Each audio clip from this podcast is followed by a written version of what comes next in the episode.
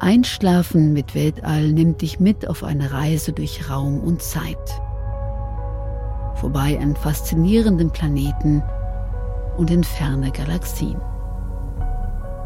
Kuschel dich ein in eine Wolke aus Sternenstaub und komm in den gigantischen Weiten des Universums zur Ruhe.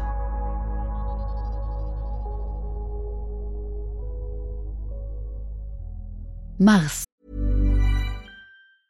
Hey, I'm Ryan Reynolds. Recently, I asked Mint Mobile's legal team if big wireless companies are allowed to raise prices due to inflation. They said yes. And then when I asked if raising prices technically violates those onerous two year contracts, they said, What the f are you talking about, you insane Hollywood ass?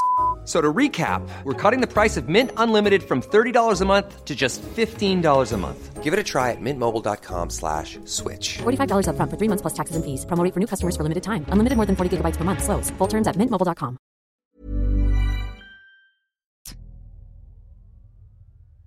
(1619), ein Jahr nach dem Ausbruch des Dreißigjährigen Krieges, erschien in Prag ein dickes Buch in dessen Vorwort der Astronom Johannes Kepler behauptete, seinen Dienstherrn, Kaiser Rudolf in Prag, einen merkwürdigen Kriegsgefangenen übergeben zu können, den Planeten Mars.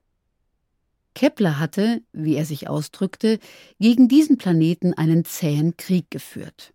Doch sein Schlachtfeld war der Schreibtisch und seine Waffe hieß Mathematik.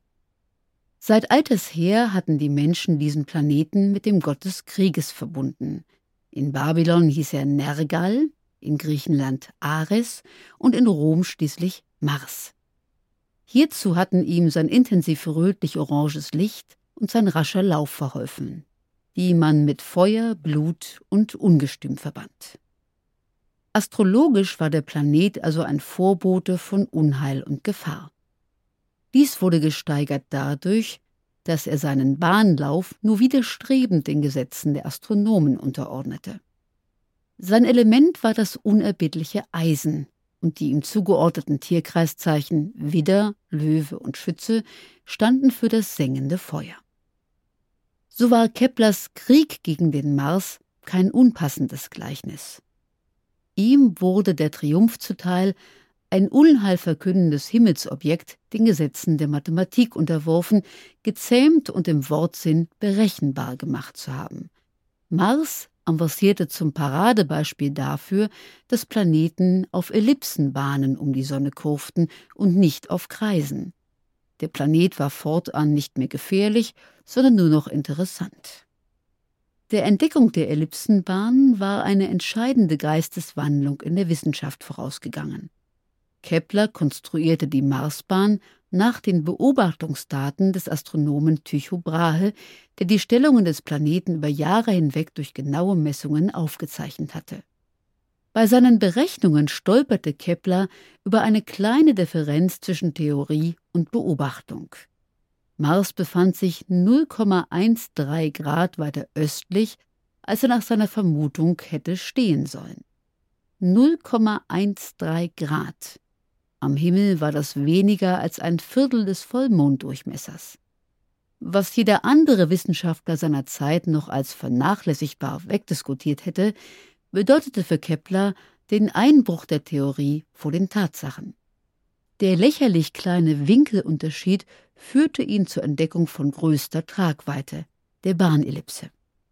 Mit dem Aufkommen des Fernrohrs wandelte sich der Kriegsgott zu einem willkommenen Studienobjekt, denn kein Planet kommt der Erde näher als der Mars. Natürlich waren die ersten Fernrohre zum Teil noch mit schweren Bildfehlern behaftet. Mars bot eher den Anblick eines feuerspeienden Berges, was den Astrologen Wasser auf die Mühle gab. Schließlich sah man hier doch den Beweis, dass in der Tat Feuer mit im Spiel war. Doch mit der stetigen Verbesserung der Optiken ging auch ein immer klareres Bild des Planeten einher. Es waren erste Konturen erkennbar, weiß schimmernde Polkappen und bräunliche Verfärbungen, anhand derer sich sogar die Rotationszeit des Planeten bestimmen ließ. Dass diese Konturen zeitweilig völlig verschwanden, wurde schon sehr früh und richtig als das Auftreten von Staubstürmen interpretiert. Im 19. Jahrhundert waren dann die Fernrohre so vollkommen, dass man daran denken konnte, besonders günstige erdnahe Positionen des Mars zu nutzen, um seine Oberfläche teleskopisch zu kartografieren. 1877 sichtete der italienische Astronom Giovanni Schiaparelli erstmals zart ausgeprägte längliche Strukturen auf der Marsoberfläche. Schiaparelli nannte seine Entdeckung Canali, was übersetzt Furche oder Rinne bedeutet. Doch hieraus wurden durch einen Übersetzungsfehler sehr bald Kanäle. Die wirkliche Existenz dieser Marskanäle war sehr umstritten da nur etwa die Hälfte der Astronomen diese wahrzunehmen glaubten.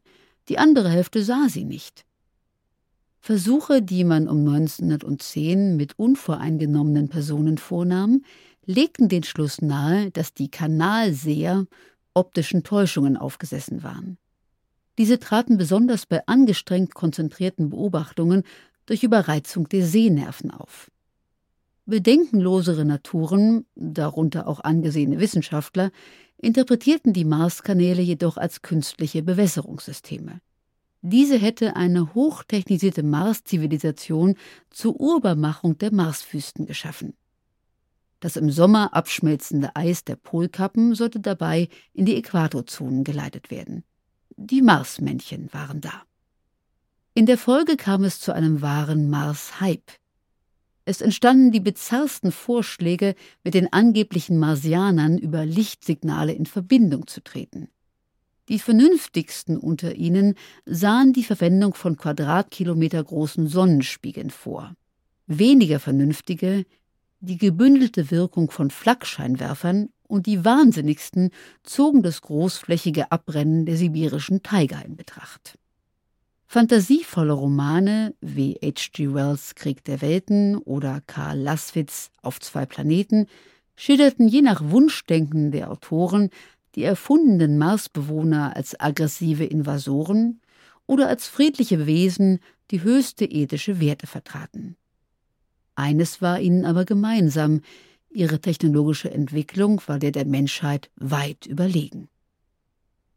Tatsache ist jedoch, dass zwischen 1880 und 1920 zahlreiche Beobachterinnen und Beobachter am Fernrohr Marskarten zeichneten, die sich in groben Zügen zwar alle ähnelten, aber je nach Fernrohrleistung und Beobachtungsgabe Marskanäle zeigten oder nicht. Die einzige kanalartige Struktur, die ausnahmslos alle wahrnahmen, war ein 4000 Kilometer langes Canyonsystem, das heute Valles Marineres genannt wird.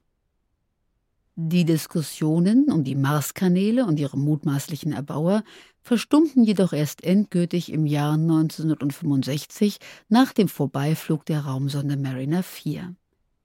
Die anschließende Landung der ersten Marssonde Viking 1 ergab das deprimierende Bild einer trockenen, kalten Sandwüste unter einer dünnen, lebensfeindlichen Atmosphäre. Nur in einem bestätigten sich schon die ältesten Vermutungen der Menschen. Die Verbindung von Mars und Eisen besteht wirklich. Im Marsboden befinden sich große Mengen an Eisenoxid. Mars ist ein verrosteter Planet. Doch die Hoffnung, Leben auf dem Mars zu finden, erhielt neue Nahrung, als weitere Mars-Missionen mit autonomen Marsfahrzeugen eindeutige Anzeichen dafür fanden, dass es auf dem Mars einstmals große Wassermengen gegeben haben musste. Damit war die Vermutung erlaubt, dass vor langer Zeit zumindest bakterielles Leben bestanden haben könnte. Nur das Wasser ist so gut wie vollständig von der Marsoberfläche verschwunden. Die Erklärung hierfür liegt auf der Hand. Mars, dessen Durchmesser nur die Hälfte und dessen Masse nur ein Zehntel der Erde beträgt, hat dementsprechend nur ein Drittel ihrer Anziehungskraft. Der Planet war nicht in der Lage, eine Atmosphäre von der Dichte zu behalten, wie die Erde sie aufweist. Der Luftdruck auf dem Mars erreicht nicht einmal ein Prozent des irdischen Luftdrucks. In dieser dünnen Atmosphäre ist das Wasser sehr schnell in das Weltall verdunstet und hinterließ einen ausgedörrten Sand- und Felsplaneten. Nur die ausgewaschenen Flusstäler und das reichliche Eisenoxidvorkommen erinnern noch heute an das einstige Vorhandensein von Wasser und Sauerstoff.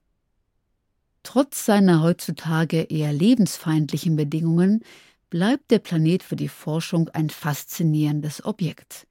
Aus seiner Entwicklungsgeschichte können wir viel über die eigene Erde und auch die Historie des Sonnensystems lernen. Außerdem hält Mars trotz seiner geringen Größe, unsere Erde hat den doppelten Durchmesser und die zehnfache Masse des Mars, einige Rekorde.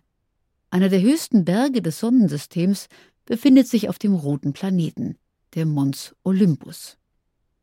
Es ist einer von etlichen mittlerweile erloschenen Vulkanen auf dem Mars.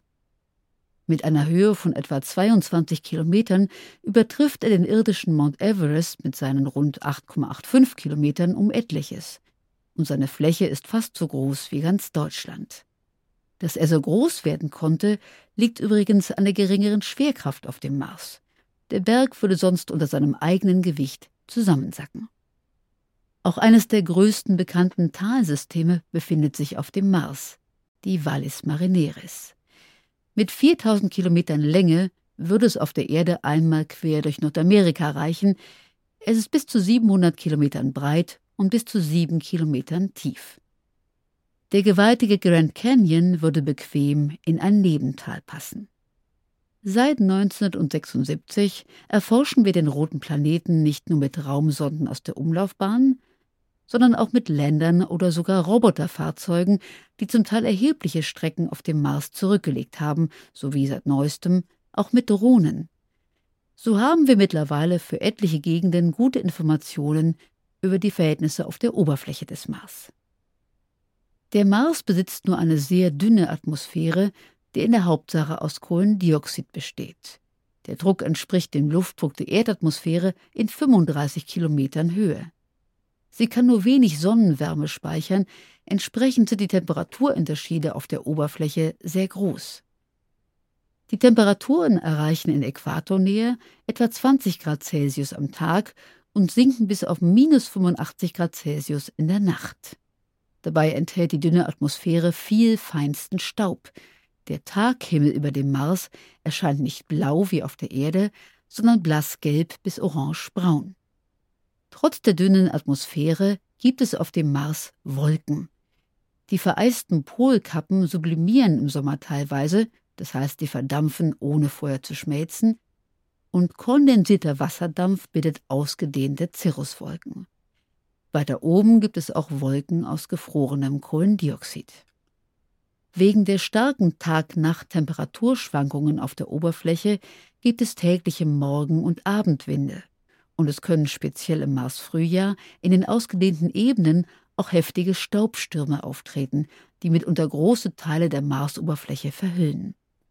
Die Windgeschwindigkeiten auf dem Boden betragen immerhin fast 400 Stundenkilometer.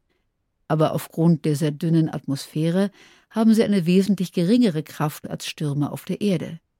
Selbst bei hohen Windgeschwindigkeiten werden nur kleine Staubpartikel aufgewirbelt.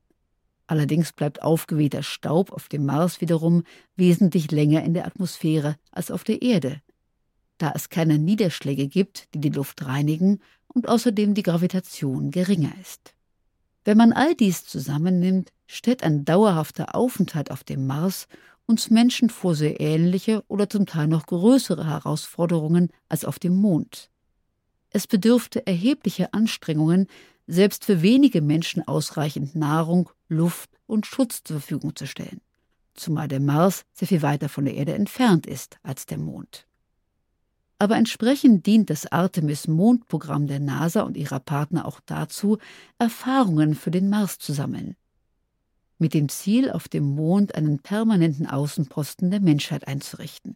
Dies ist allerdings noch Zukunftsmusik. Im November 2022 ist mit der Artemis 1 Mission ein robotischer Flug bis etwas über den Mond hinaus gelungen. Eine vierköpfige Besatzung soll 2024 mit der Orion-Kapsel im Rahmen der Artemis 2 Mission starten und auch noch nicht auf dem Mond landen, sondern nur in eine Mondumlaufbahn gehen. Voraussichtlich im Jahr 2025 sollen dann das erste Mal seit Dezember 1972 wieder Menschen auf der Oberfläche des Mondes landen, und zwar am Mond Südpol. Geplant ist auch ein Lunar Gateway, eine Station in der Mondumlaufbahn, auf der sich Astronautinnen länger aufhalten können. All dies könnte Ausgangsbasis für Flüge zum Mars sein. Vielleicht werden irgendwann wirklich Menschen im Raumanzug auf der Oberfläche des roten Planeten stehen. Und vielleicht werden sie dann von dort zu einem hellen blauen Lichtpunkt am Nachthimmel aufblicken, dem wunderbaren Planeten Erde.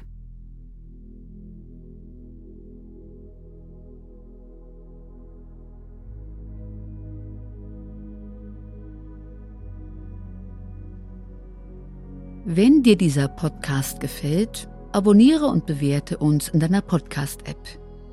Aktiviere die Glocke und verpasse keine neue Folge. Besuch uns auch auf Instagram unter Einschlafen mit Podcast und bei planetarium.berlin. Denn dieser Podcast entsteht gemeinsam mit der Stiftung Planetarium Berlin, produziert von Schönlein Media und gelesen von mir, Monika Steschem.